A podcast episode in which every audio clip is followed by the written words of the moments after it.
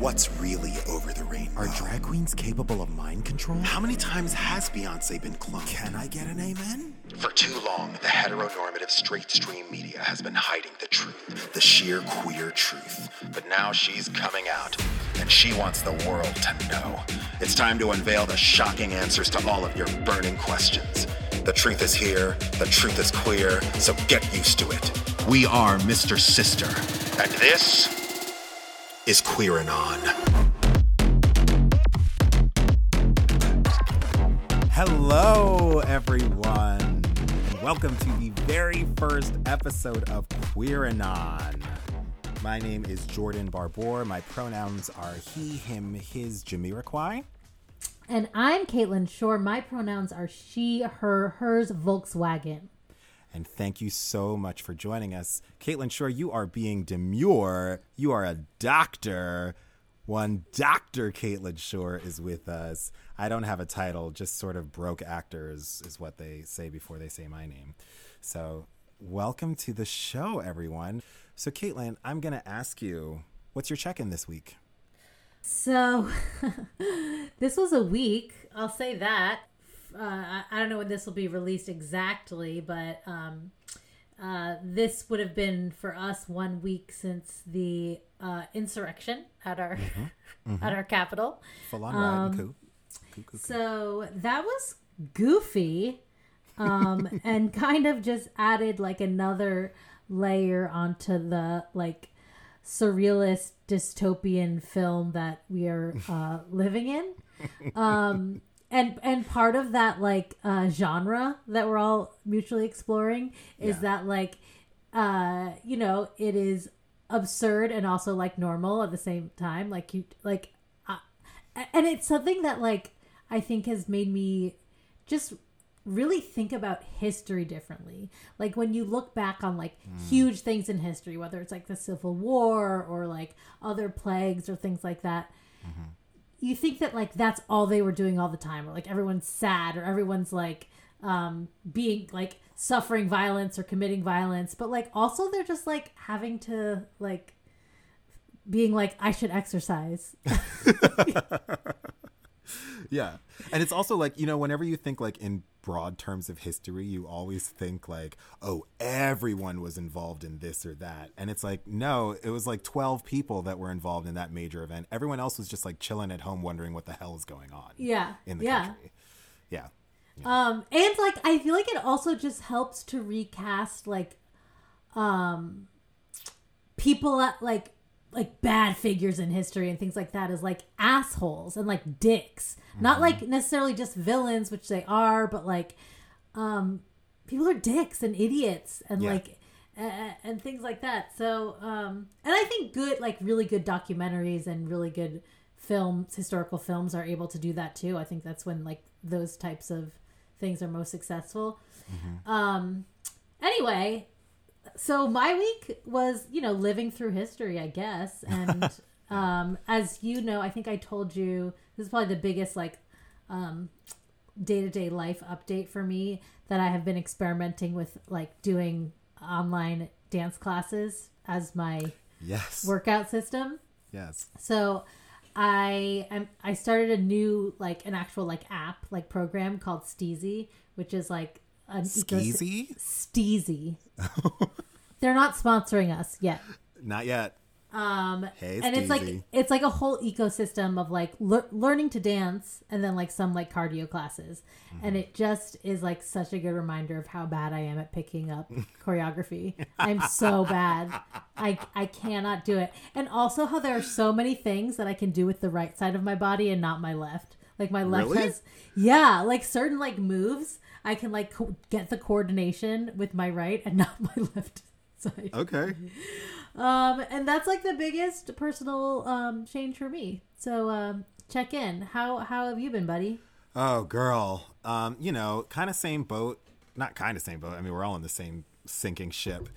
But uh, I- I've had a weird week where I feel like I'm kind of losing my grip on reality. You know what I mean?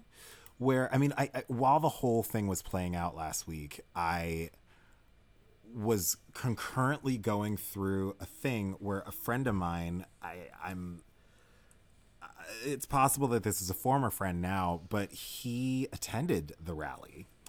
Uh, and this is my I won't go into too much detail, but this is a former subletter of mine. He and I remained close friendship. He he's an actor, and he and I uh, just kind of stayed friends over the years. I he was in school, uh, acting school, while I was like acting, which is why he was my subletter, and it was for years that he was my subletter. So we kind of always had I won't say like a mentor protege relationship, but we kind of always had like I was like a little bit older. I'm out there working. He's an actor in school. He's a little bit younger. So we had a little bit of like an older brother, younger brother vibe, um, but not quite. And uh, he attended it, and then he put up this video that I cannot even begin to get into for a check in. But basically, he was talking about how, you know, he sort of just showed up at the rally he was just sort of walking by and happened to go, which I'm like, I call bullshit. But then, uh, then he was like, you know, he sort of just went to stand in solidarity with Trump and the Constitution. And I was like, no, no, you you can't just say that like matter of factly. Like those two things are diametrically opposed. So you can't.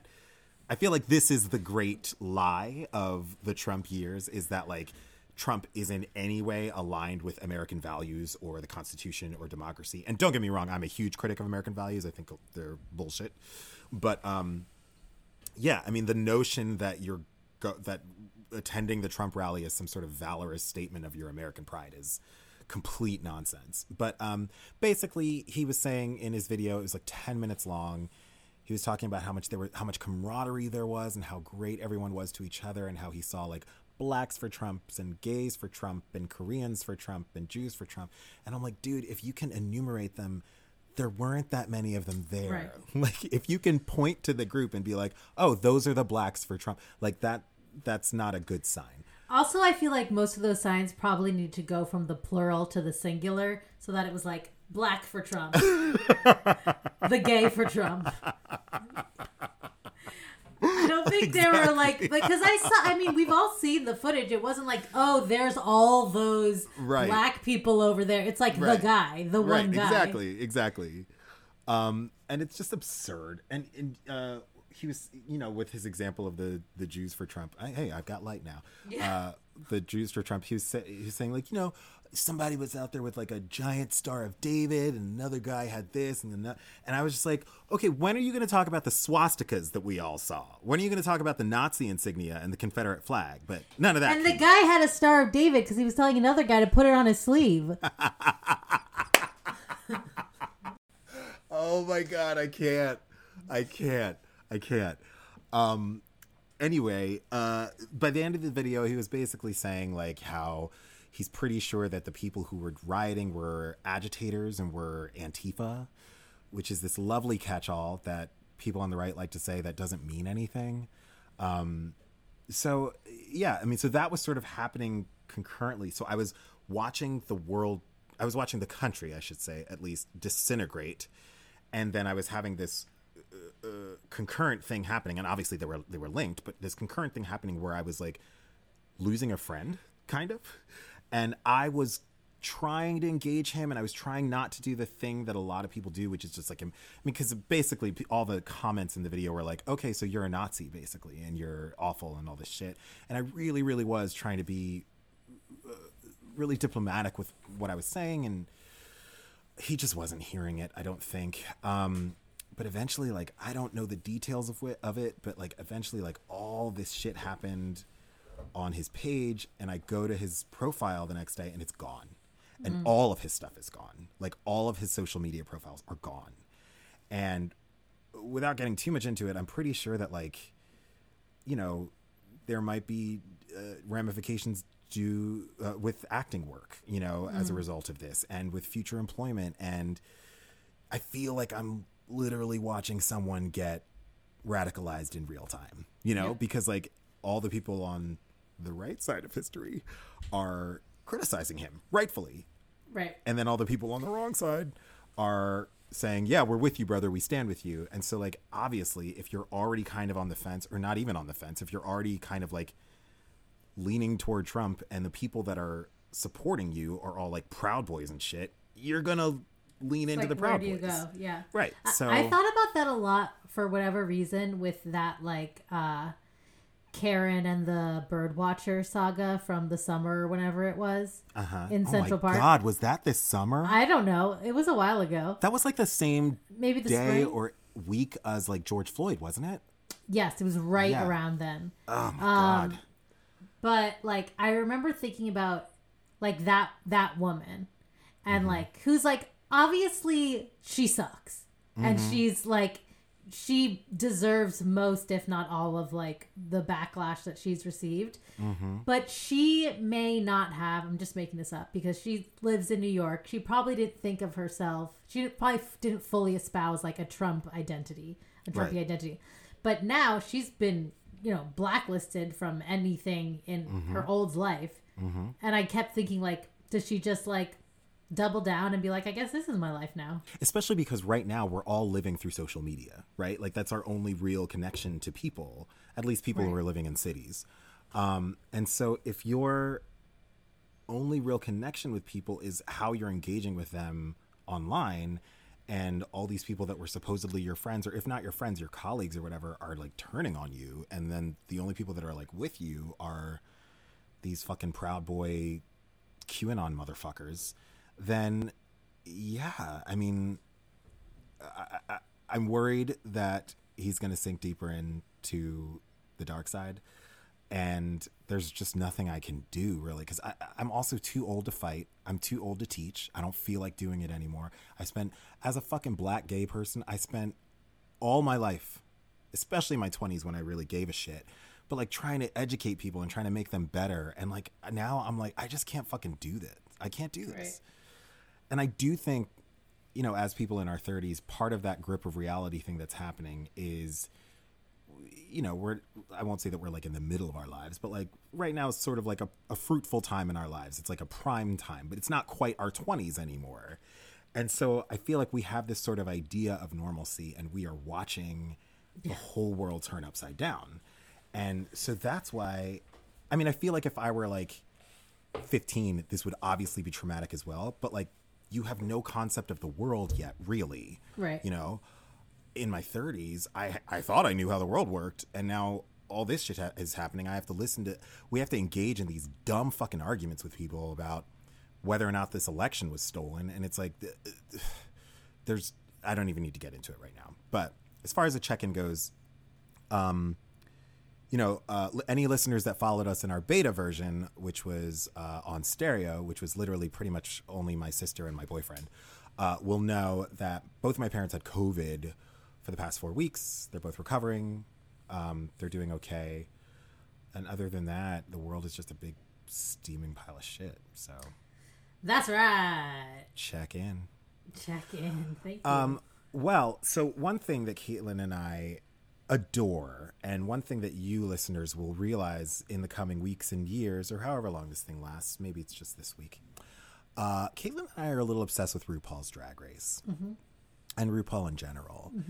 And we were originally debating, we weren't debating, we originally conceived of this podcast as a RuPaul's Drag Race recap show, but not even like new episodes. We were just going to literally go through every episode from the past and just recap them and talk about our feelings, which uh, we still might. I'm not I mean, I'm not throwing out the baby with the bathwater. I don't know what that means. I just think with the lens of history cast upon it, maybe new insights would be revealed on those earlier seasons. exactly. I feel, girl, you know, in, especially in light of what the world is going through right now, I'm like, hmm, what does pork chop getting cut first have to do with QAnon? You know what I mean? Like, I'm like, I feel like we should also express or explain why our name is Q- Queeranon. Sure. I don't really know why we're called Queeranon. I just wanted to think of a clever name that had something to do with the current moment. And I really fucking can't stand. I don't know much about QAnon. I got to be completely honest. The little I know seems ludicrous to me and absurd. And I think my entire point with this is just to kind of poke holes in the shit that a lot of stupid people take seriously. Uh, and I'm a queer person. Caitlin's a queer person.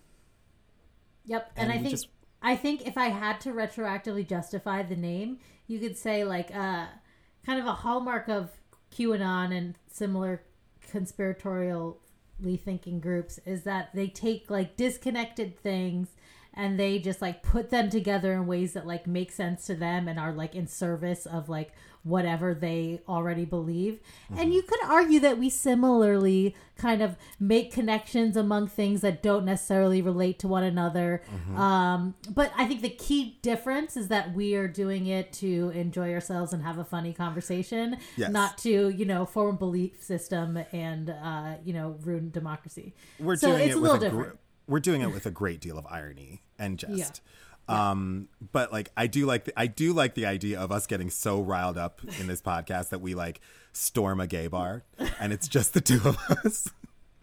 um, I don't know why we would storm it, but you know we'll figure it out. Uh, so you will you will see many of the ways that QAnon uh, is related to our current system and our, our current political climate and what's going on, especially with our conspiracies that we'll get to at the end. Um, but for right now, one of the things we like to do on this show is review things happening in pop culture. And since Caitlin and I are such stans of RuPaul and RuPaul's Drag Race, we figured the best way to do our inaugural episode would be to talk about the first two episodes of the 13th season of RuPaul's Drag Race. So, I'm going to throw it off to you, Caitlin. What are your initial thoughts of these queens? What are your initial thoughts of the show? How do you think they're handling the uh, coronavirus? And mm. how do you think it fits with the rest of the series? How does this season fit? Right. Okay. So, uh, you know, we first discussed, you know, we would obviously do a recap. Um, I wasn't expecting to like really go so deep on the structure of the the the series, but that's uh, effectively the most significant thing mm-hmm. right now because mm-hmm. um, for for anyone who doesn't know, uh, RuPaul's Drag Race, like any kind of competition reality show, historically opens up. You kind of have like a little intro to everyone, and then it's like the first competition, the first person gets cut. You know, mm-hmm. whoever loses.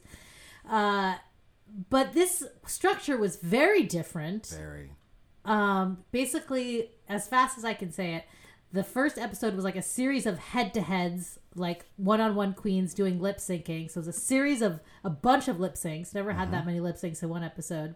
Is that true? Because they, they did, there was an All Stars season where they had like an all lip sync episode, but it, I don't think uh, it was. Do you remember that where Latrice Royale uh, went up against Monique Heart? Oh, epic, epic for the yes, ages. I forgot about that. That I was totally a great episode. About that. Um, so I don't I don't know that there's no precedent for right. this. There's certainly no precedent on RuPaul's Drag Race. There's right. uh, there's precedent well, that's on the thing. All Stars. On All Stars, the it's kind of a to to the extent that it's a joke. Like on All Stars, it's always they're always messing with the format to see like how they can like surprise you and like make the queens mad. But the regular show is pretty like steady. Mm-hmm. Like mm-hmm. there's small tweaks over time, but like this has been I mean, we're two episodes in, and spoiler alert, no one's gone home. No one's gone home. And one of the reasons why we waited until this week to do it, because we were supposed to do it last week, but then the world was crumbling. We were supposed to start our episode last week, or start our podcast last week, but the world was crumbling. Um, and so we decided to wait till this week, and we figured, okay, well, nobody was eliminated in the first episode anyway, so we'll just wait till episode two when someone's been eliminated. And there is still been no one eliminated from the no. first two episodes. No. And there was a whole speech about how like no one's a loser on RuPaul's Drag Race. Yeah, and, and I was like, was... is it is it going to be that nobody gets eliminated? right? It's so weird. So a little bit about that before we get back into the recap of episode one. I do think that that is important though. What what Ru said this past week about how you know people who are eliminated first often go on to become legends in the drag industry. He referenced Pork, pork Chop. He referenced Shangela. He referenced Vanjie. All people who are essentially, if you are uh, aware of RuPaul's Drag Race, people that are household names. Uh, and he started this episode. Well, he started the second episode by essentially saying that no one is a loser on RuPaul's Drag Race. Even if you are one of the first people eliminated, you are still a legend. And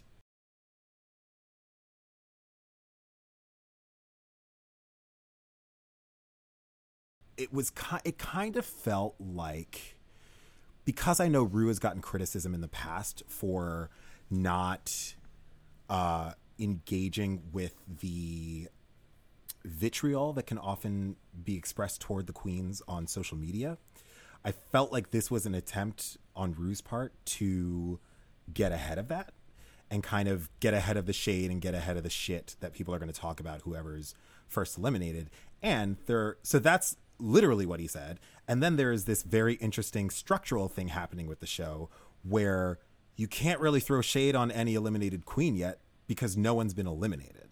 So let's let's let's go through the chronology of the first two episodes and and go bit by bit. What did you think of the face-offs from episode one? So I, you know, I liked it. I the, the thing that I actually liked the most about it was that because first, for, with the exception of like one like tr- like thruple group where it was three queens that met each other, it was all mm-hmm. like like duos, mm-hmm. and that allowed you to actually meet the queens. Like mm-hmm. usually it takes me until halfway through the season a to know anyone's name and b to like get a sense of anyone's personalities. And like given it's not like we know know them but like i've already like heard some like i can just i can tell the difference between all of them and i like Yeah. and like and like i have a sense of how they would lip sync i don't have to wait till someone's about to go home to see them lip sync and anybody who has heard me talk about drag race at any length um knows that I have been critical of the fact that you don't see them lip sync until they're about to go home. When not that that's all that drag is about, but in the real world, that's what drag queens do. Yes. So Yes. the only way it could be better is if they were able to like do whatever they wanted instead of like lip sync to the song that Ru prepared. But I know you know rights is a problem and things like that. But I think it's I think it's a good way to enter them. It did get a little bit redundant. I think seeing Yeah. like song after song. Yeah. Um, it felt like everyone was paired like fairly evenly. Like they were all pretty close calls. Um, I don't know if that was intentional. Um, we can return to this, but I want to say it before you do because I know you're gonna say it. Go ahead. I'm fucking obsessed with Simone. I I'm all in on her. I'm all in. I am all in on Simone, and we will get to her in a second. I do want to talk about uh, what you were saying as far as the essence of uh, lip syncing, and yeah, I, I I totally agree with you because it hadn't dawned on me while I was watching. So everyone who's watching, you should know that Caitlin has been a stan of RuPaul's Drag Race literally since episode one. Uh, I am very late to the game. I did not. I actively did not like the show, and we can get into that later. But uh, I actively avoided it for about eleven years, and then a couple years ago, I just started watching a season of All Stars with my then roommate, and I got obsessed. And it was the season with Latrice. I think it was that season, the season with Latrice and uh, Monique and Monet. And I got obsessed. And so then I just sort of did that thing where I went back. And I had actually seen the first season. That's not true. I had seen the first season and I enjoyed it, but it just wasn't enough for me to go back. Um, but now I've just done a deep dive, and you know the, the pandemic helped a great deal, and so I've just gone back and rewatched whole seasons, or I've watched whole seasons and rewatched some seasons. I've now seen the Bianca season twice. Uh, good season to watch. But you know, one of the seminal things, being a kid and being a gay kid in New York, you go to see these drag shows, and one of the seminal things you're going to see, one of the most important things you're going to see, is a, is a queen lip sync.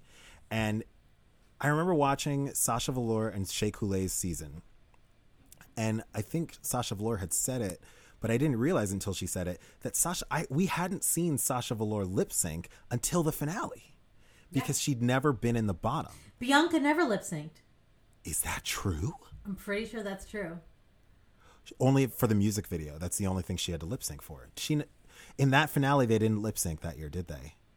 Oh, that's so weird. So Bianca never had to lip sync on. And like that's good- weird. She's not a lip syncing queen either, so it's not like she can't do it, but that's like not. She's one of the few queens where like that's not what her show is. That's about. not her thing. Right, right, right. Yeah, so I think it was really smart of Ru to introduce the queens.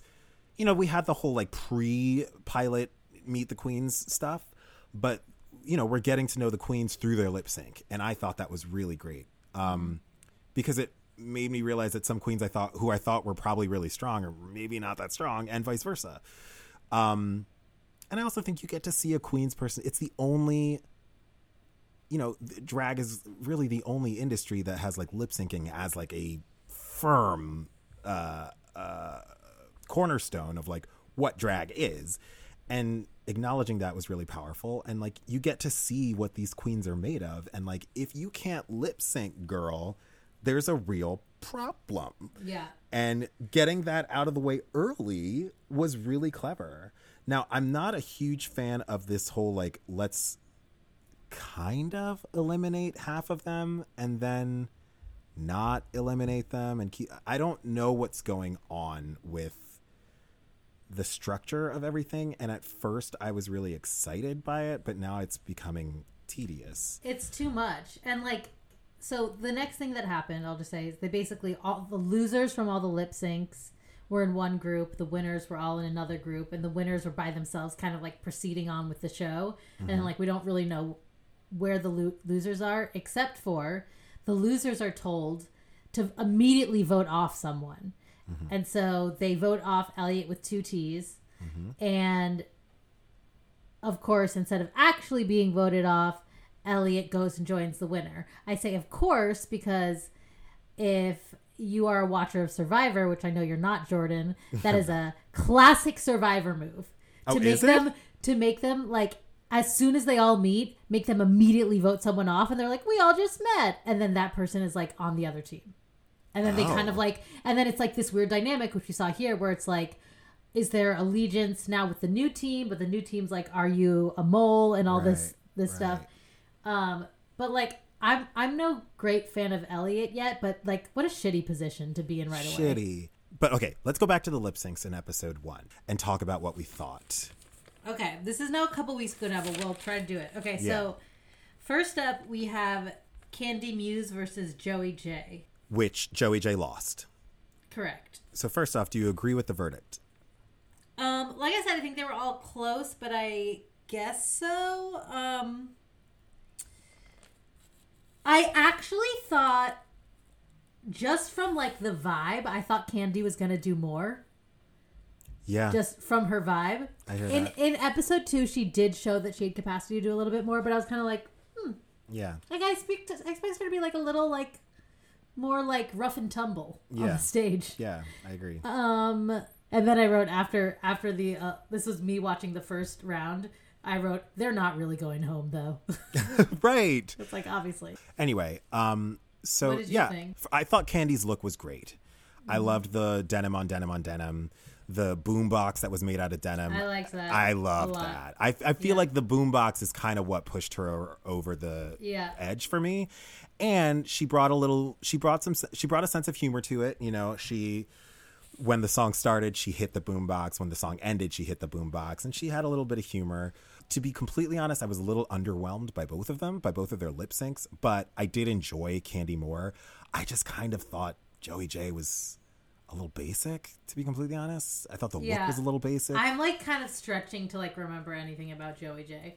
she had the chicken feathers, the red chicken feather. Oh, yeah, yeah, that kept falling all over the goddamn stage. Right, right, right, right, right, So, right. um, yeah, I mean, uh, and she's the queen who, in her Meet the Queen special, was like, "I never wear wigs. Everything I have is my hair," and blah blah blah. And then the bitch was wearing a wig in the first episode. So I'm like, okay, all right, whatever. So yeah, I'm kind of okay with that one. Next one. LaLa Ri versus Denali. Okay, Lala Ree was wearing like that white sparkly jacket and then no pants and then white boots. Right. She had like skin tight leggings on, a flat Yes. wig, a flat Yes, I wig. thought she was gonna get red, red, red for that. So one. did I. And then Denali had the sort of like I think it was just like one big braid, right? And then Yes. she came in on ice The skates, ice skates, yeah. which I, I loved Denali's look. I loved Denali's energy. I liked LaLa Ri's energy. I just thought the look was so bad. And I the look the, was very bad. the now hair I was so remember. the hair was so bad. The hair was so bad. And Denali ended up losing that lip sync. I think fairly slash unfairly. I mean, the bitch entered on ice skates and then had to do her lip sync on ice skates. Right.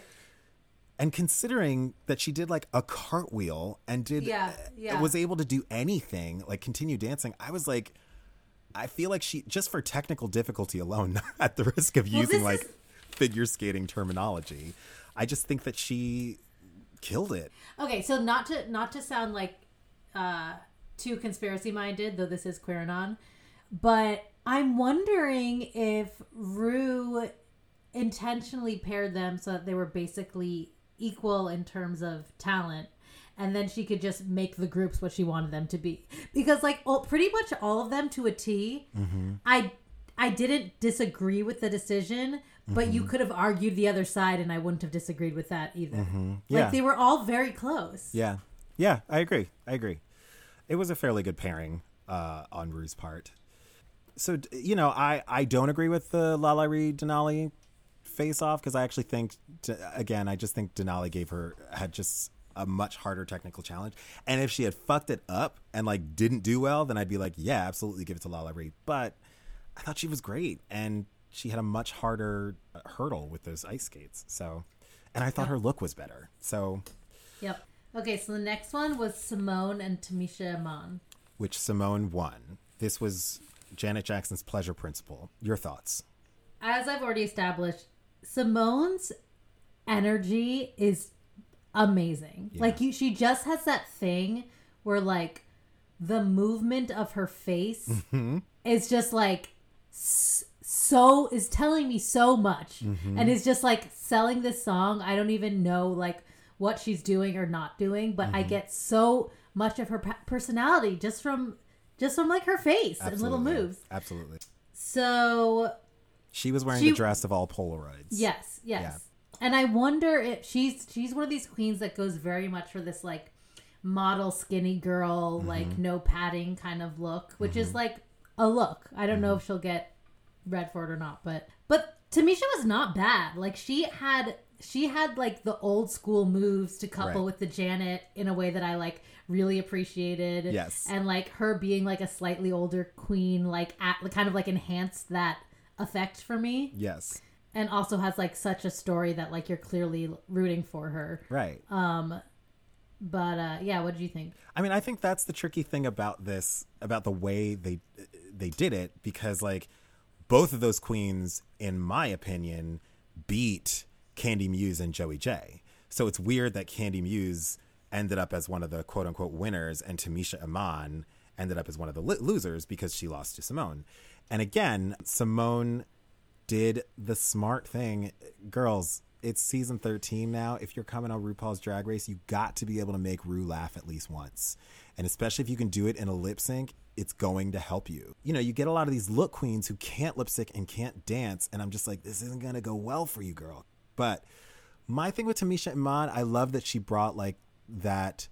She's been in the game for so long. She brought that gravitas to the show. I was not impressed with her lip sync because it was a little Janet light.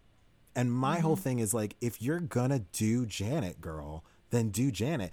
You know, that shoulder thing that you do, that Janet does, where one shoulder goes up and the other goes down. It's dope. And that's, uh, Tamisha Iman did a lot of that. And maybe it's that, you know, she talked about her age and that she was tired or whatever.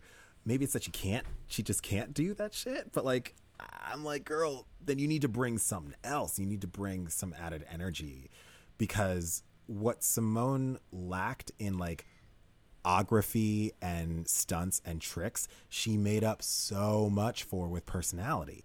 It just goes to show, I mean, especially when you look at the lip sync that just happened in season two ep- or episode two, you do not need the stunts to have a killer lip sync. You don't need the stunts.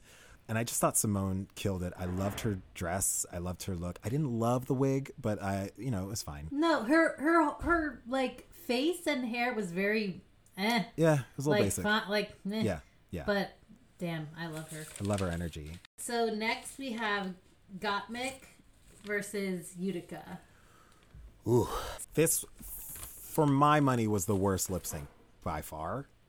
This lip sync, Gottmik won, Utica lost. As far as I was concerned watching it, I thought they both lost. and that's I I am such a fan of Gottmik already. I don't really know her. I guess we should talk about the difficulty of pronouns with someone like Gottmik as well. Gottmik was born in the body of a girl and transitioned to when she realized that she was a man, uh, transitioned to becoming a man, and is a trans man doing drag, uh, which is just a whole lot of layers that are confusing, and I love it. I think it's So- great. I think that we'll return to this topic in uh, many times Many in times. episodes to come. But something that I'm obsessed with is the fact that it like opens up these conversations and like gets us to ask more questions and like and and what I do already appreciate about Gottmik is like the first thing that like we thought about when she was cast was like oh this is interesting in terms of like pronouns because like with drag most drag queens they are cis men but mm-hmm. like we just use female pronouns when we're talking about them in the context of drag race because it's mm-hmm. like let the best woman win. Mm-hmm. And like Gottmik basically said the same thing in in episode two. Yeah. like she was like, "You call everyone else here, girls," and It's just weird uh, because that sense of irony whenever I'm talking about a drag queen and I say she, like there's always just an element of like Mm-hmm. I'm a, I'm aware of what I'm saying a little bit and I I enjoy that I'm talking about a cis man who dresses in drag and calling him she. It's muddied somewhat when you have a trans man and you're doing your best to respect his pronouns, but this trans man is doing drag. And Yeah. we always call all the queens she, her. And I love that she hit it head on she was just like, yeah, just call me she, her. I'm in this world, I am a she, her. When we're out of drag, I am he, him, just like all these other queens. And that, uh, like, uh, Olivia, who was the first person that got me, kind of was like, "Hey, my Mm-hmm. situation." She kept saying my gender situation, which I thought is a funny way of describing it. Like, Olivia was like, "Oh, what are your pronouns?" Yeah. And like, this is great. Yeah. And like, it's just, it's like very 2021. yeah. And I, you know, I'm very curious to see like what additional conversations there might be about it. I know there was like some talk in the community, like in the same way that like people can Ru and others considered like trans women to, in some respects, be on like a performance enhancing drug in terms of like mm-hmm. if you're taking estrogen does that help you be more fish and all that thing? You can make the same argument here. I, I mean i don't agree with that argument but to to anyone who's making it gottmik is not going for fish. No. she's not going for realism so that kind of like counteracts any of mm-hmm. any argument in that mm-hmm. favor you know? She's a look queen who is all about character and she's not she's not giving you like what Gia Gunn was going for and Gia Gunn is a woman and that was a whole aesthetic that Gia Gunn was going for. That's not Gottmik's thing. Gottmik's all about the exquisite precision of every look that she does and mm-hmm. it has very little to do with the fact that she was born a woman. But that being said I really did not care for her lip sync. I thought it was pretty weak No, but I, you know, there we're correctly giving all this attention to Gottmik, but I have to say that Utica makes me want to throw up and flee the room. She's one of these queens that like makes me feel uncomfortable because you know and it's maybe mean. My feelings are probably mean because I can read on her face that she was bullied and had mm-hmm. no friends mm-hmm. and like but like so did lots of these queens. They all all did. these queens have bullied stories, They all did. right? Right. But sh- but she I can't I can't stand her. I cannot I it's hard for me to look at and listen to her. She, for me, is so hard only because, well, a in the Meet the Queens special, she was like, you know, I know, I know, a lot of these queens aren't here to make friends, but I am, and I'm like, okay, there's a reason why they we have this running joke. It's not RuPaul's best friends race; it's RuPaul's Drag Race. But you know, fine. If that's your mission, if that's what you're here to do, fine. My thing with with Utica is I feel like she was such a wild card for me before that lip sync, only because I couldn't stand her personality in the Meet the Queen stuff, but her looks were amazing. That look that she had with the yarn and the the needle stuck in her heart, I thought that was incredible. So I was so mm-hmm. ready for like her looks, and then she came out with that first fucking look with a strawberry hat, and I was like, nope not for And the me. explanation was like, I'm allergic to strawberries, so I It- guess it- I it wa- it just didn't work and like i was really hesitant about her and i was ready to be like okay what's going on here? And now i'm just like no. After that lip sync where like if you're not going to be if you're not going to bring it with your first look which uh, she just didn't i mean the wig was a mess. Uh, it, i don't know what she was doing. She was like humping the floor and it was just a mess. It was a mess. So i thought they made the right decision. I foresee crying in her future. I don't know. I feel like she's immune to it. I, I don't know. She just seems like she's so weird and doesn't care. And don't get me wrong, I love weird. I'm not criticizing weird.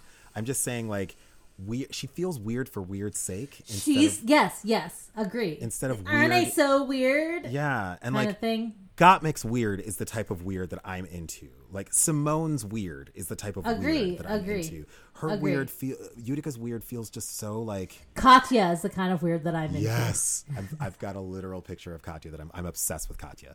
Obsessed. Utica is like Thorgy if Thorgy didn't have that one other friend growing up.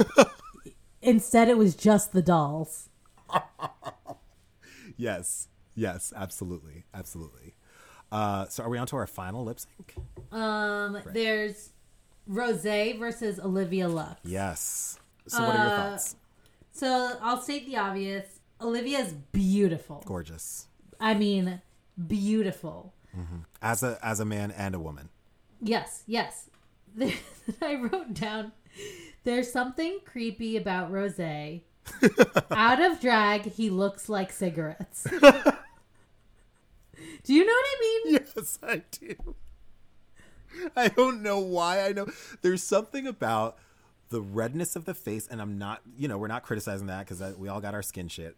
There's something about the redness of the face with the tousled hair on top that Yeah. kind of looks like the fire of a cigarette with the ash on the top. Just looks like cigarettes. So Rose is someone who I'm also I'm kind of surprised I don't know from my days in the New York scene Mm-hmm. because I think that she's been around a while and seems to run in like the right circles, Yeah, but, but I feel like she runs in like the Jan circle. which I also didn't know. Right. So I feel like that might be why you're disconnected from it. Maybe it's- like the, the the few Chelsea girls that don't make it to Hell's Kitchen. I guess. I guess. That- I put them in that category of like queens that are like hitting all the they're checking off all the boxes, but I just don't find them particularly interesting. I agree. And uh, but go on, go on. No, no. I mean, that's pretty much all I had to say. I like. I don't think Rose is untalented. Agreed. I'm just there's nothing that like really gets me super excited. I thought like her hair looked kind of cheap. Uh, My feelings with Rose were exactly my feelings with Jan, which is like you're talented and I'm not at all interested in anything. I, I just think you're kind of basic. I think you're kind of boring. You could be in the chorus. You can st- you can be in the chorus, and that's no diss to Jan. I think they're both talented. I just am pers- I'm I'm not particularly interested in either of them. Right. Um, well, it's like you're not gonna win. They're you know right off the bat they're not gonna win. They could get out at any time from Right. Mm-hmm. beginning. They could make it very far, but like they don't have that like They don't have that thing. Yeah, they don't have that Yeah. thing. So the controversy is that apparently Rosé's been doing this for many years. Like you, I did not know who Rosé was. And she was going up against a very new queen. Olivia Lux has only been doing it for about a year and a half from the same kind of scene. from the same scene. And so Olivia Lux knew Rosé, was a big fan of Rosé. I don't think Rosé knew who Olivia Lux was, right? She didn't know who she getting there. I don't I don't remember, but I don't think Rosé knew who she was. So I kind of feel like the the feeling going in was that like Rosé was going to stop her. And the judges ended up choosing Olivia Lux to win the lip sync. What do you think of that decision? I I mean again like I thought it was close. I didn't disagree. I did find Olivia like immediately more likable, but that might just be like her pretty privilege. Right. That like I'm just like I like her. Right. She's a beautiful smile. But I also felt kind of like validated because out of all of the like pork chopped queens, I feel like Rose was the saltiest and kind of like Mm. which honestly I probably would be too. I'd probably be the one being like fuck this shit. I so I I think on a technical level, I actually do think Rosé did a better job. I think mm-hmm. w- the dancing, the looks, what she was doing. I get why Ru picked Olivia Lux, and it's for exactly what we're talking about right now, which is that like Olivia Lux just has this thing. She just has this. I, I guess the easy thing to call it is star quality, but she just has a quality that makes her just like. I- just want to keep watching her, and mm-hmm. it makes sense that her name is Olivia Lux because she she beams this energy of she mm-hmm. has this light inside of her that that glows and you just want to keep following her. And I felt like with Rose, I was watching, I felt like I was like back in high school with the kid who always gets the lead in the musicals.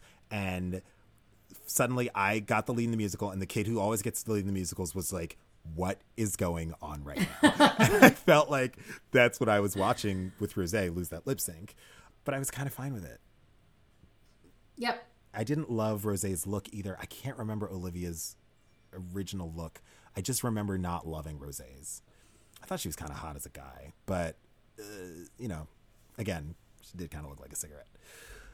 Now it's the final lip sync, right? Okay, so this is our aforementioned single thruple. Yes. Um, so it's Tina Burner, Elliott with two T's, and Kahmora Hall. Kahmora. Kahmora. Kahmora Hall. So uh, Tina Burner wins this one.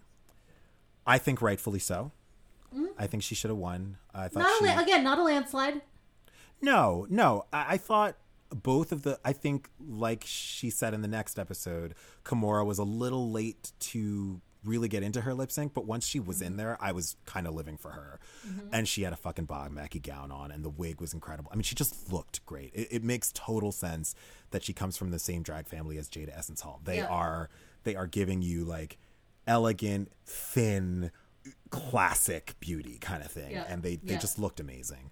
Uh, she just looked amazing.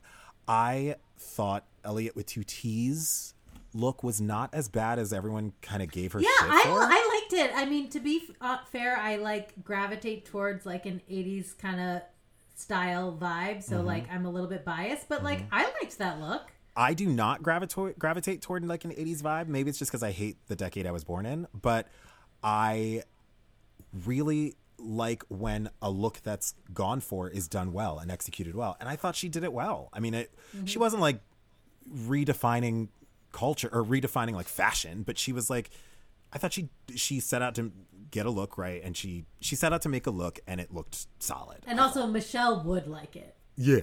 Yeah. because it's very. Mis- Michelle Visage very in her Michelle heyday. Visage. Yeah, absolutely. Uh, I loved, loved, loved Tina Burner's look.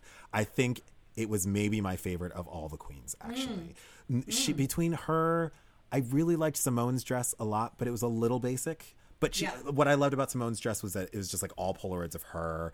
It was quirky, it was funny, it was ironic, blah blah. blah. But like Tina Burner's had so much thought. It was, Yes. you know, it was. She was introducing us to her palette, which is a weird palette of red, orange, and yellow, which is I, Yeah. I don't love, but I don't love, but she's got a brand. that's her brand. That's her thing, and she slayed that palette. I mean, it was just it, with the the fire hose as like a Mm. belt, and she she had like a wig that was kind of made to look like a fire hat, and then she was wearing this like yellow dress that was made to look. It was like a couture version of like a firefighter suit. Tina Burner is acting like someone who's been waiting to get on the show for years. Yeah, and Bur- like not in a way that's like ah finally No. but like i've had time to prepare Mm-hmm. and now i'm ready Uh, the, my feel and I I'm I actually don't think of the little exposure I've had to her so far. I don't love her as much as I love Bob. My love for Bob runs deep. Oh, but like no. right there's there's a quality about her that I likened to Bob, which is she didn't come here to fucking play. She came here to win, and she's like just bringing. She's just gonna do her work solidly.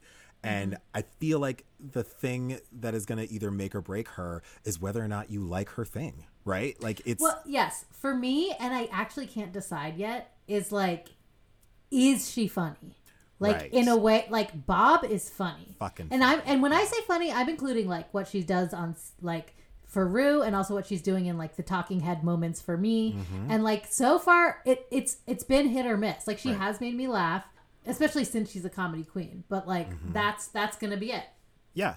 No, I mean, I think it's like I, I feel like Alyssa Edwards is like the inverse of, of of Tina Burner, and what I mean by that is like Alyssa Edwards is like really funny until you like say be funny, and then Right. she's fucking not funny. And my thing with Tina Burner is that like it's not that I don't think she's funny. I'm just sort of like I don't really get comedy from you. Like I don't the way it feels like it's not really in your bones the way it is with like Bob or Bianca, but I I can see, I mean she fucking won Brooklyn Comedy Queen of the Year or whatever the hell she won. So I'm assuming it's there. So I'm I'm excited to see what she does with whatever comedy challenge they do. Okay, so you know that kind of was the first episode. Then the like we said, they segregated the winning queens from the losing queens, and I feel like the conceit was like they didn't call it the they didn't say you were getting the chop. They said you were getting the pork chop, which uh, still doesn't really make sense to me. But I, whatever. We move on to the second episode, and we realize that those eliminated eliminated queens have to actually vote someone out.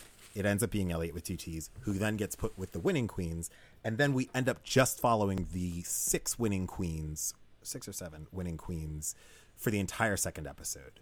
I thought the, I thought the personalities were interesting. I do have to say, Elliott two Elliott with two T's really grew on me. I was not with her in the beginning. I thought she was basic. I was like, I just want you to go. But like her runway looks, I really dug the second one. The girl can dance. I think she's here to play, and like I, you know, I thought I think she's just, I think she might be more She's solid. solid. Yeah. There's nothing. There's nothing stand out to me about her, but I think she handled a tough situation with grace and dignity, Great, yeah, absolutely. and um, you know, kept playing the game. But I mean, for better and worse, there was a lot of personalities in that room, and Mm-hmm. yeah. she kind of stuck it out. What did you think of the? So for this mini challenge, they had to make a the kind of the most extravagant mini challenge I've seen maybe ever. Uh, they had to do uh, two looks: a day look and a night look. What did you think of the queens' looks? I really liked Gottmik's rainbow situation. Loved it. I thought it was like so, just like it was amazing. For me, Gottmik, just- is, Gottmik is the only one who got both looks right. She Yeah. had that. Uh, her night look was the cut, uh, the sort of like exposed boob Yeah, dress, and she had the pasty on the nipple, and and I was just like, that is bold, dude. Like to come out here and like be like, I'm a trans woman and show that fucking scar and like have a pasty on your nipple. I was just like, I'm so here for her boldness.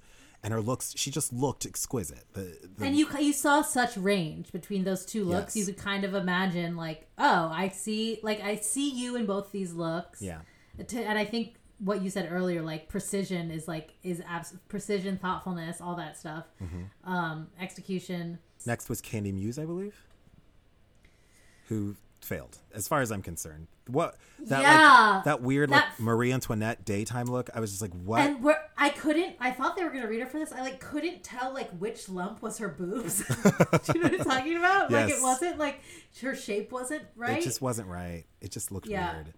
LaLa Ri was next.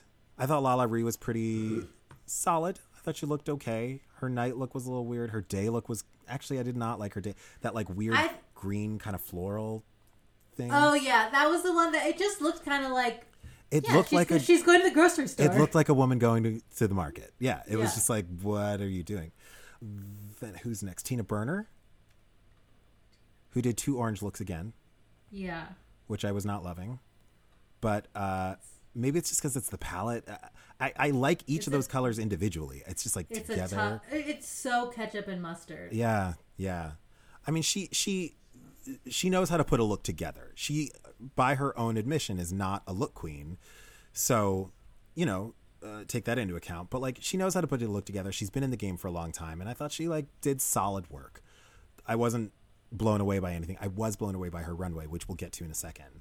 So we also have Symone. Symone had the daytime look that, oh God, what was it? She had that. She kind of. Have you ever seen the movie Baps? No. She looked like one of the women in Baps, or both of. She looked like Halle Berry in Baps. She had that crazy wig that like was long but also high, so it was kind of like uh, uh Oh, yes. 90s. It and was she 90s. had yes, she had that multicolored Yes, suit yes, with the yes, cape. I was living. Yes, I loved I it. was I loved living it. for that. I was She's living so good. She's Damn great. it. I And then didn't. the other one I didn't love her nighttime look. I was like, it's fine, like it looks great on her. But then she, when she was describing it, made a reference to Zion from The Matrix, and then I loved it. Oh, I wasn't even. I didn't even hear. I didn't catch that. Amazing. So, but all I wrote was, ugh, I love Symone. Just her walk has so much personality. Agreed. Agreed. And she's only like 25. It's crazy. And she's like, like, and out of drag, she looks like just such like a little boy. yeah, yeah. Just like a little weird skinny boy. Yeah. Uh, kind of looks like Ru. Aw. A little that's bit. right. There's like a little bit of Ru there. Olivia's. I don't even remember Olivia's looks. Oh, I remember her daytime. I remember not loving her daytime. I felt like it had no shape to it. It was just kind of the. But um, and I don't even remember her nighttime look. I don't know. I just think she's gorgeous. I don't have anything bad to say, but I feel like the fact that I can't remember her outfits means they weren't that amazing. yeah. And then we have Elliott with two T's, who, again, her daytime look was solid, was fun. And then she just killed it with her nighttime look. I just thought it was incredible. That sort of like Grand Guignol, like old style British kind of. Mm-hmm. Kind of Dickensian look that she was going for, mm-hmm. and then that shock of red hair just kind of in the middle of it. I just thought she killed it. I thought she, it was amazing. Then we got the you know another like lip sync performance which i thought was fine. It didn't really you know. And then we have the runways. I thought Gottmik's was incredible The- Incredible. incredible you know i was watching it with my boyfriend jose I he- mean, that's like a finale Yeah. look. I mean, it's so good. yeah i was watching it with my boyfriend jose and he was just like the way the cape moves it looks like water i mean it was Yes. just it was flawless it was flawless I'm looking at a still of it right now, and it's like, it's it's it like looks like it's CGI'd. It's amazing how she. I mean, I've never seen a walk on that runway look so stunning. I mean, it's it's and we've some. There's been some fucking amazing things go down that runway, and it was just like, it was a showstopper. Kandy Muse's runway. What was the theme for the runway? Oh, LeMay, LeMay, you stay. Yes. Mother LeMay, I sleep with danger, as a joke that Yes. was said. Um, then Kandy Muse's LeMay look was that baby doll I diaper was not impressed. a mess, a mess, a hot mess. The diaper was why was the diaper so fucking big? And then Simone, the boxer look, Oh my gosh. bitch, Smart and well executed. smart, funny, really well executed. I loved the little bandage she put above her eyebrow because she, she the Mm-hmm. bitch had been in a fight. And then she has the two sort of like uh, French braids kind of things. That kind she, Mm-hmm. she just looked amazing. That girl's. I'm a little worried. She's. I'm a little worried she's peaking early. I'm a little Right? worried. But I'm like, if she can because again she's not like a crazy good lip syncer but she just has so much personality i'm worried that Ru is going to get bored with her personality but Ru did say you have star quality and like Ru doesn't say that for everybody yep. olivia lux I thought she looked good. i thought she looked Um, like Nothing, you know, outrageous. Nothing wildly creative, but Yeah. like well executed, put together. she was giving you like Eva Perón like old glamour and i was i was here for it i wasn't gagging but i was i was here for it Yeah. Um, tina burner's look the Tina Tin Burner's look. I mean, that heart, that heart That moment was heart. what did it for me. was what did it.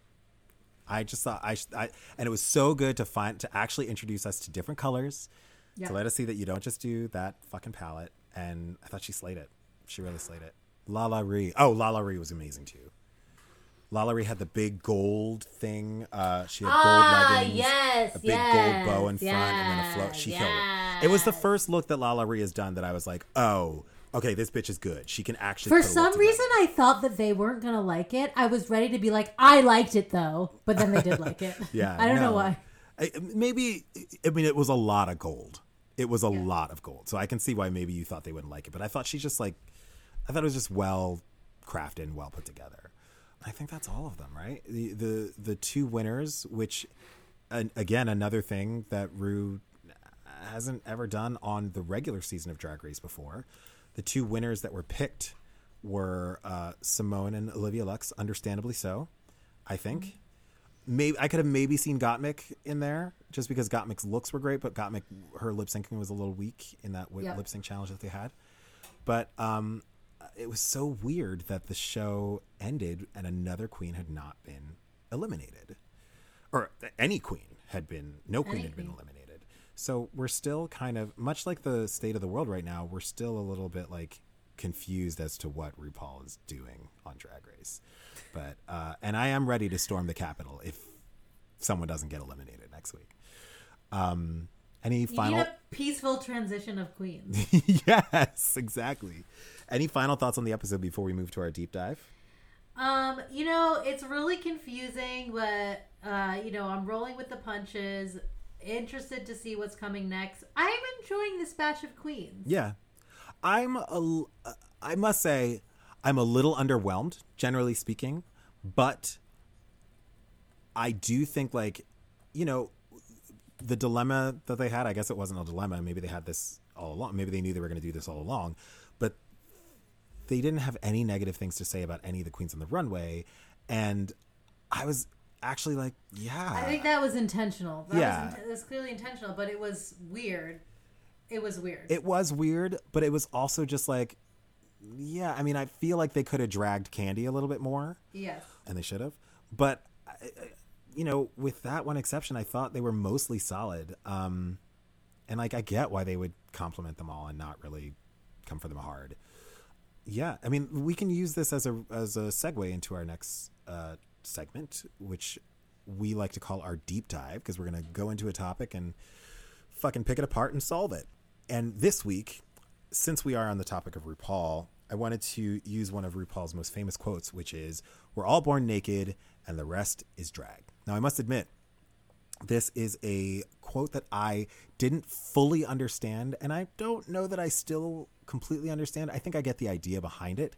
But, Caitlin, as a Ru completist, what would you call that? As a Ru uh, uh, historian, you uh, have been following the queen and her words uh, forever. And so you've been living with this phrase for a bit longer than I have, for much longer than I have, actually. And I'm curious what your thoughts are on what she means by it and has that thinking changed over the years? Um, what are your thoughts? Right. So, I mean, I think it's easiest to start interpreting this truth from like this this in its strictest sense as it relates to drag and the performance of gender. So that would be like understanding to say that we're all born naked and the rest is drag is to say is to recognize how much of what we think about ourselves and society is actually like constructed and norms and actually not necessary or not fundamental to who we are. Mm-hmm. So that's easy to understand in the context of gender if you say like you know, girls wear dresses. Mm-hmm. And it's like, no, you weren't born in a dress. That is not fundamental to who you are. Mm-hmm. So so that so then you realize, oh, that's just like a habit that like has been constructed by society and can just as easily be deconstructed. And then if you want to take that like so that's like the easiest way to understand it. And so drag is it by its mere existence communicating that by saying by saying well no i'm going to put the dress on a boy. And so that is what drag is. But then to say that the rest is drag is to really recognize that it doesn't just necessarily apply to gender and the performance of gender mm-hmm. but to say that like so much of what we do are things that have been like imposed on us or taught to us or constructed for better and worse. Mm-hmm. And and understanding that can be very like liberating. So like you can apply it to like you know what people do is they go and work in an office right? Mm-hmm. Which is like a kind of drag. Like you weren't born doing that. You don't have to do that. Like mm. break through what has been mm. prescribed for you. Mm-hmm. So that's like that's how i understand it. Mm-hmm. And it's like I mean, it's really essentially like a, a constructivist argument, which which means uh, a view of the world that like looks at the structures and powers that create other structures and powers that shape how we maneuver in the world rather than understanding things as like static and given and permanent. So is it kind of a way? So uh, in the nature v nurture, I am a huge uh, nurture guy. I think that nurture is actually the. I think like probably about ten percent is nature, if not less, and ninety percent of who we are has to do with nurture and you know the values that were imposed upon us and the way we're taught to think about the world. I mean, we're watching a lot of stupid people. I'm, I know it's it's a little bit reductive to just call them stupid, but the fact that you know they think the things they do make them stupid, in my opinion.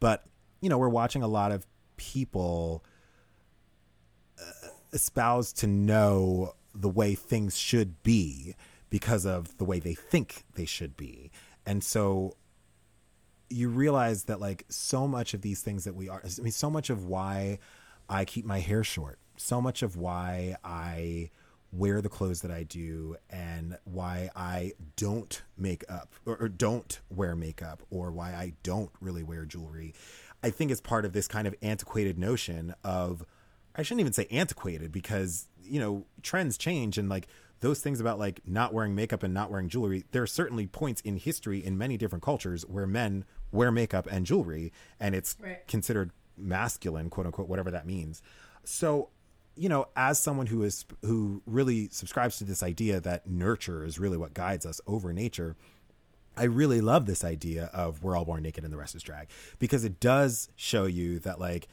this thing of nature is such a simple thing that we we all have natural instincts and things like that. But you know, and I learned this in college 15 years ago or controversially, no, 20 years ago, Jesus Christ.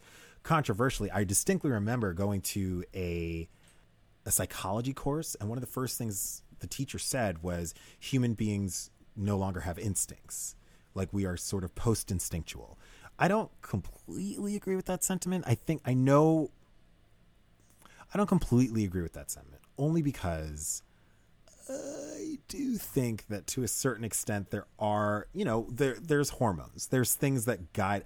I feel like I have three cats right now and I'm watching nature do what it does because these creatures are humping each other like crazy and they're it just they are so clearly guided by some hormonal thing. Now don't get me wrong. I realize that humans are a little bit different only because like last time I checked cats didn't invent the internet.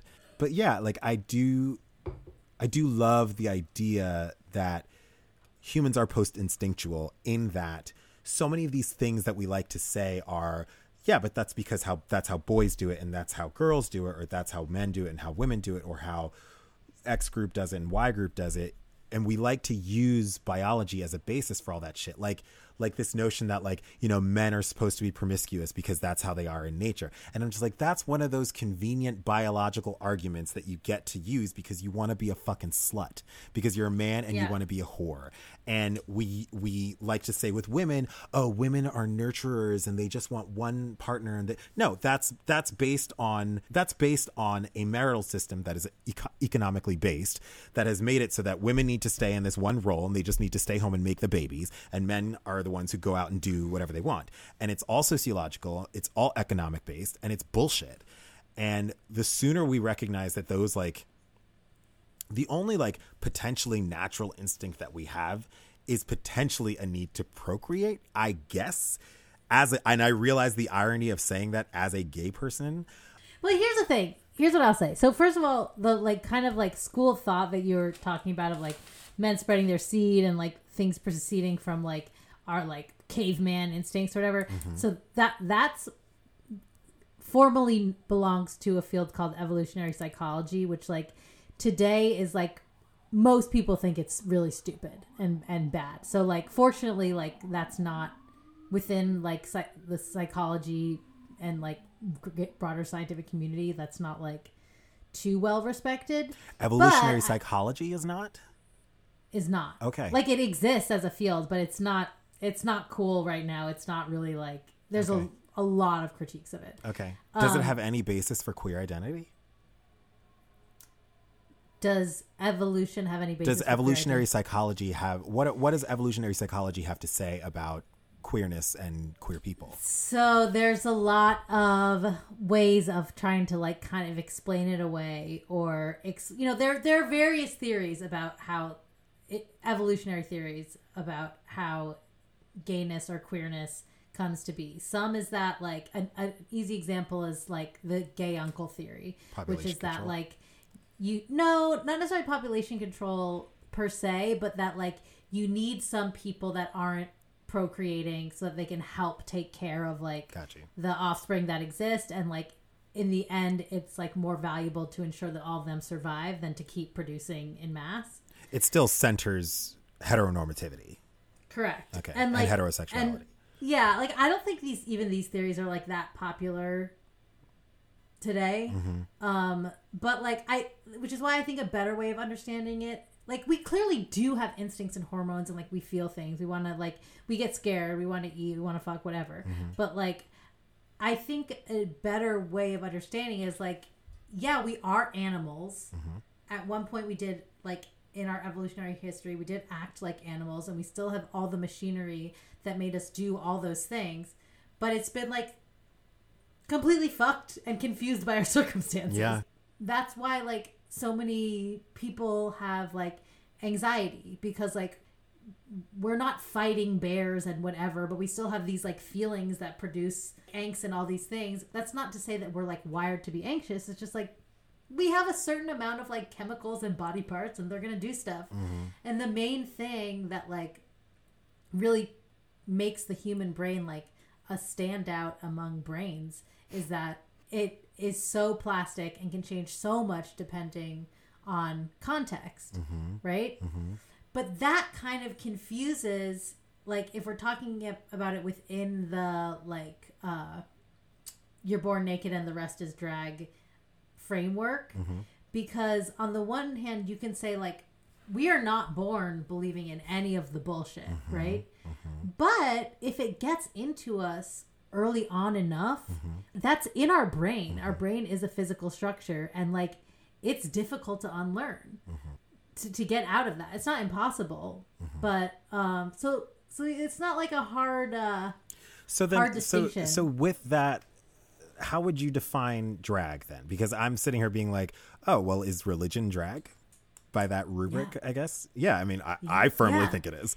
But Yeah. um, because you're not you're not born a christian or whatever some would say they are.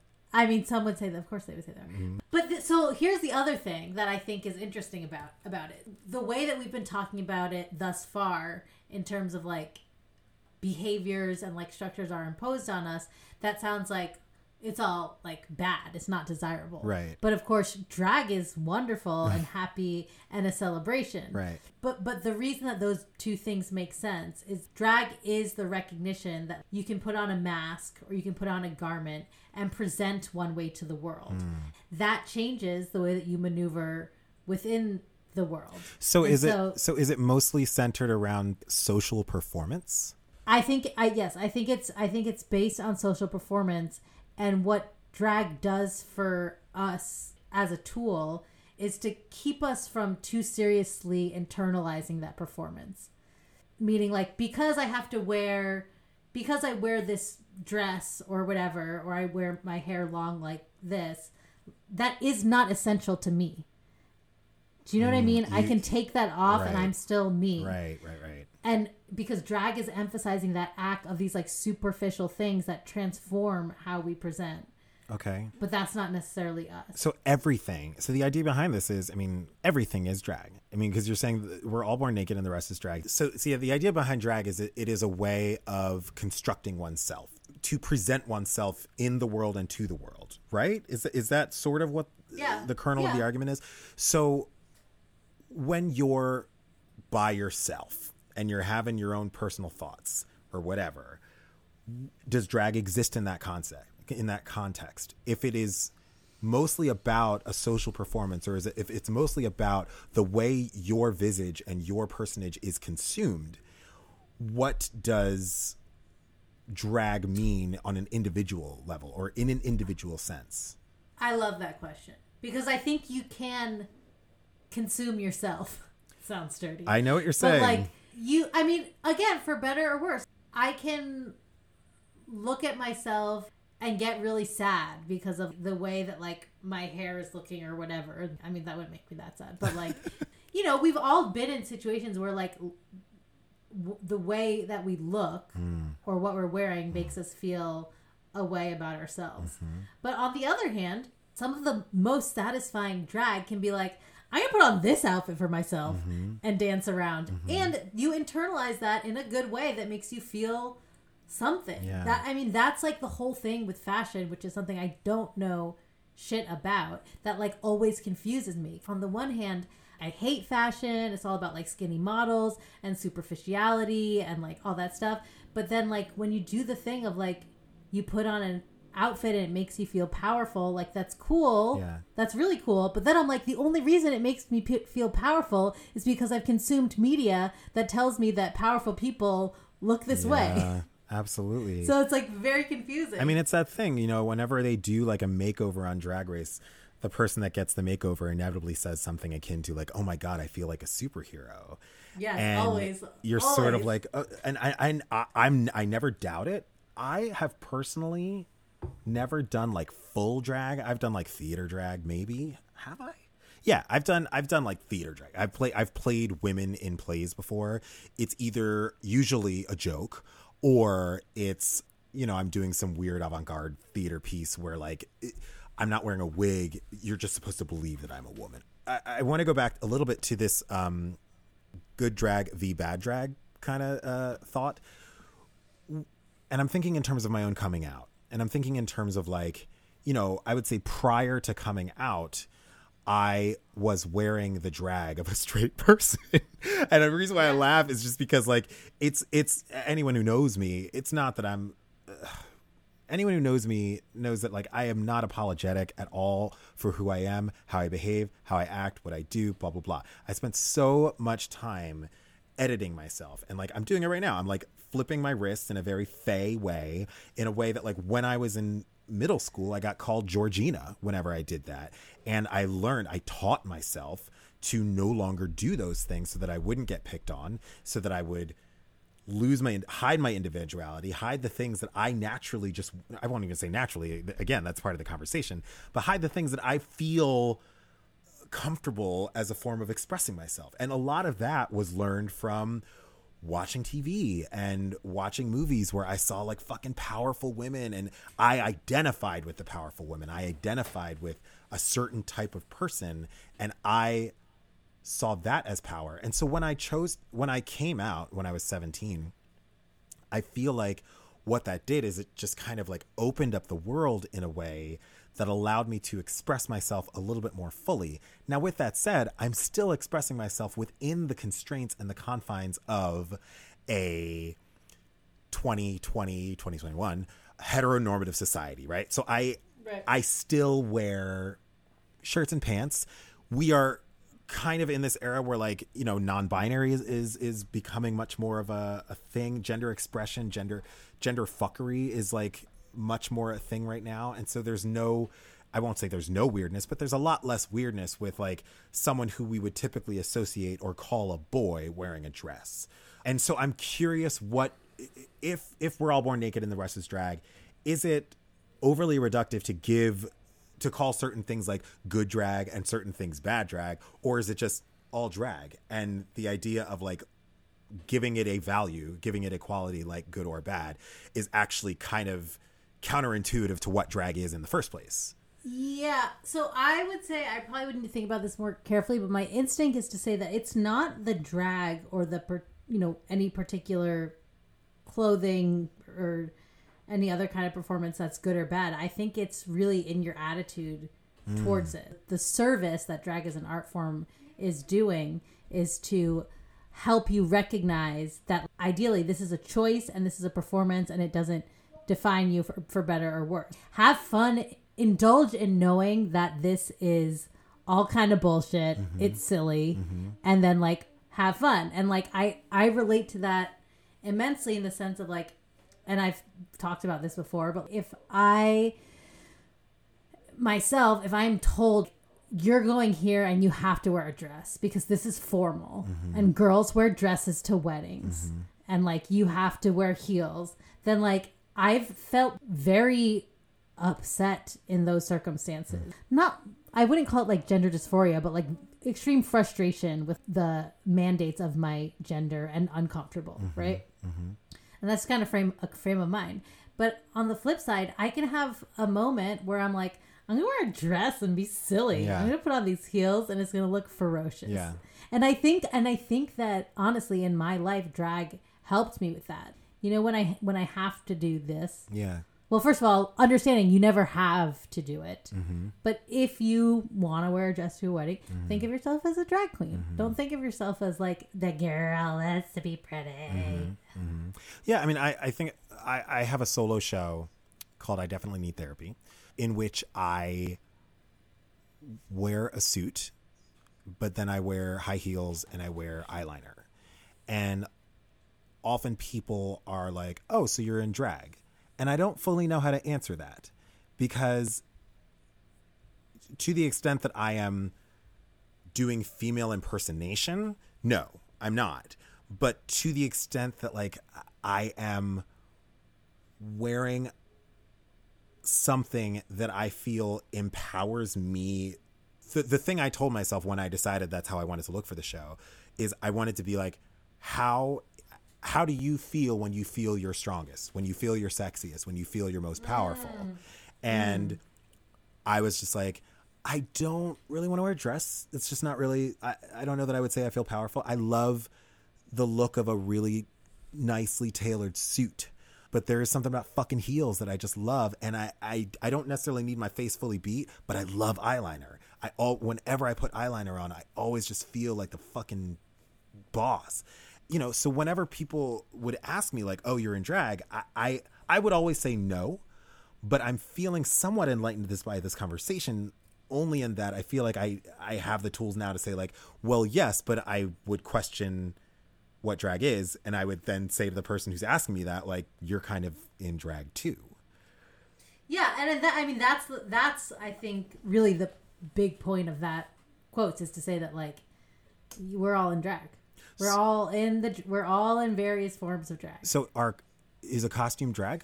So that's a great question. I think it's different only in what the the reason that you're wearing a costume. Fair, yeah. It could be the same like listen, if you're on RuPaul's Drag Race, don't be showing up in a Party City costume. but in theory, you could be in something someone would consider a costume and living a drag fantasy. Mm. Cool.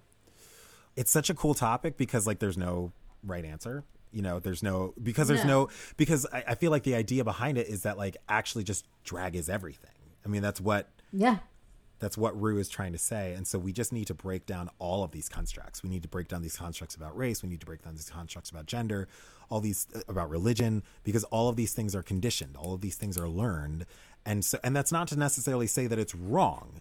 It's just to say that we should recognize that everything we're doing is a learned action, is a performance to a certain extent and just be aware that we don't have to kill each other because someone else's performance is different from ours uh, or something that we disagree with. Um, Queer queer. queer, queer. So I think we solved it. All right, so let's move on to our next segment called Con-squeer-acy.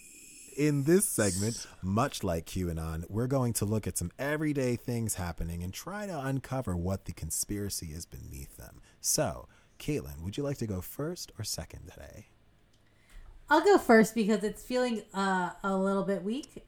But I'm I'm worried about mine too, girl. So so this is this is helpful. This is helpful with video, mm-hmm. but I think you'll I think our audience will understand regardless. okay, So I believe that uh, this chinzit, I have like a pretty big and like herdy chinzit that's like quite prominent. we should be clear that Caitlin uh, is saying chin zit because it sounds Yes. like you're saying chin zit, which I don't know what that is. No, chin zit Okay. pimple. Mm-hmm. A chimple, if It's you a will. a chi- it's a chimple. It's currently burrowing underground. It's functioning mostly underground, but I have reason to believe it's part of an extremist network that's planning an armed insurrection of my face.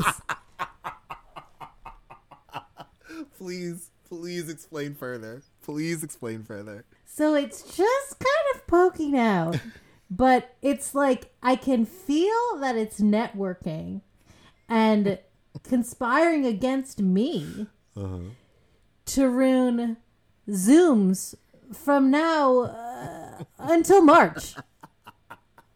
And then what am I going to do? Have put put on a full beat inside my own home? Oh my god, you're right. I didn't even think about the added like weird layer of that, which is that like you don't leave your home, but people still have to see you all the Yeah. time. So yeah, I guess you got to go full beat. yeah. You got to stop And that maybe- insurrection, girl. Yep. So that's that's it. That's all I got. That's a good conspiracy. That's a good one. So my conspiracy is a bit of a weird one, you know, which they all are. So the events of the last week have gotten me thinking a lot. You know, I was talking earlier about how I feel like I'm losing my grip on reality and you know, I feel like so much of who was storming the Capitol were just that people who have absolutely lost their grip on reality.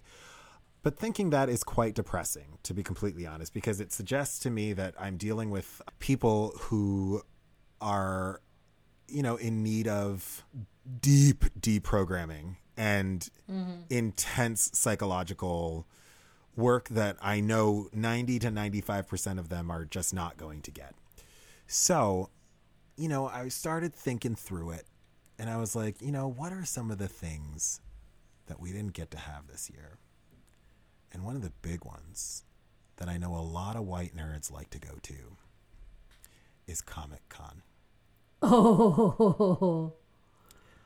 So I think that there is a small battalion of people who thought that Comic Con was being held inside the Capitol last week. I think you're right. and they were so excited to get in.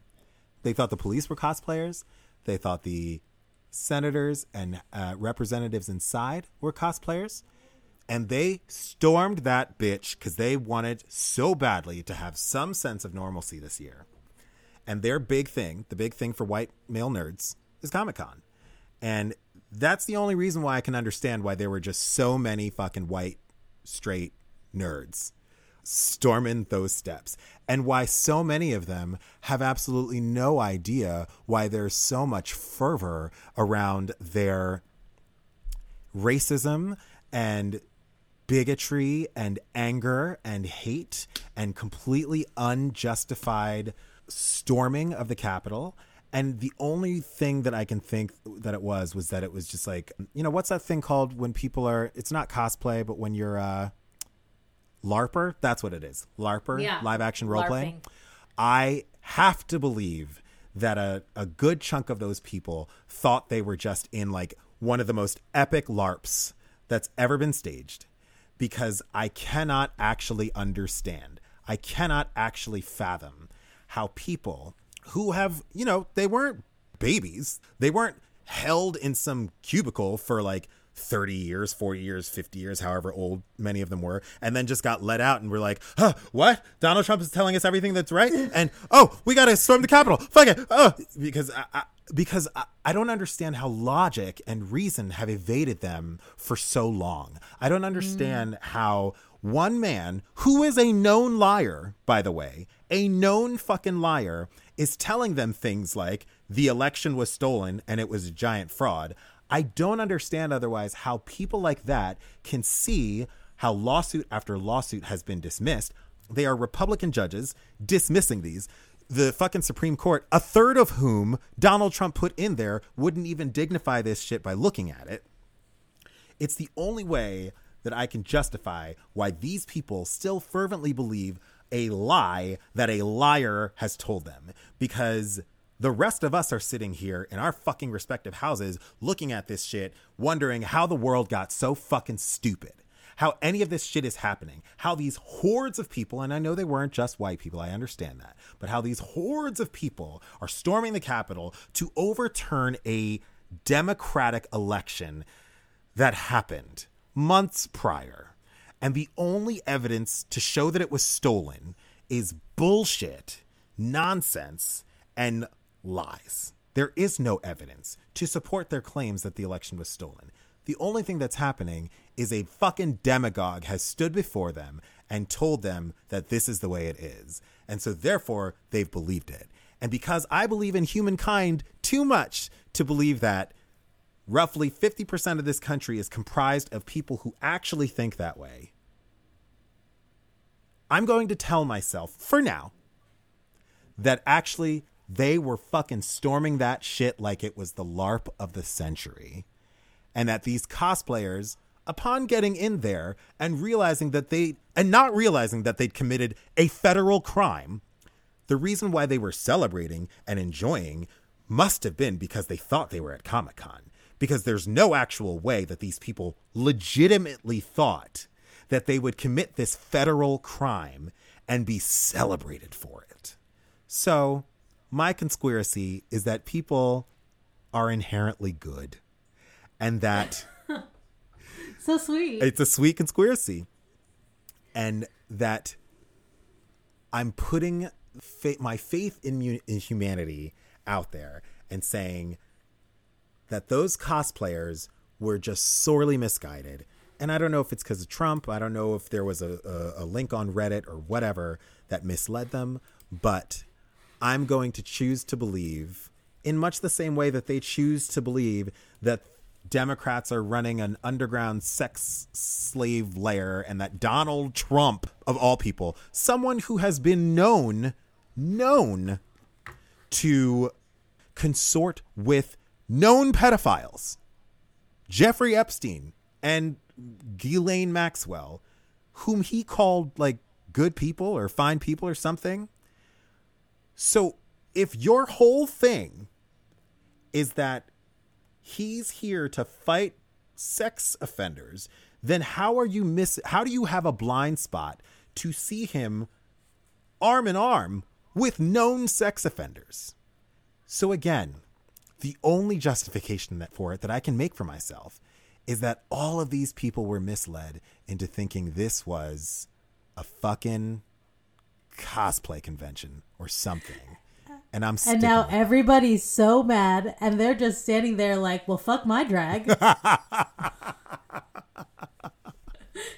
absolutely, absolutely. So uh, that is my conspiracy, and I'm sticking to it. I love it. Caitlin, is there anything that you would like to say before we end what has been such a fucking wonderful first episode? I really enjoyed it. Uh, I loved seeing your face. Um, as usual, I want to make sure I express to you how much I value your friendship and your insights. I feel like sometimes I focus on like your your warmth and your friendship, but also I, I your intellect should also receive uh, mention. I greatly appreciate So- that. And uh, I, I really love you. please know that it is uh, 1000% reciprocated. It amazes me that you find things that I have to say insightful because I think I am a fucking moron and everything that you say is brilliant. So I'm I consider myself very lucky to have someone like you in my life and honored that you think I'm smart and potentially funny and warm. That's weird. Um, you make me feel warm. Great. You're not because my warm. cold, cold heart is anything but warm. But uh, okay, so if there's nothing else to say, we will see you all next week. Thanks everyone for listening to the very first episode of Queer On. Bye. Bye.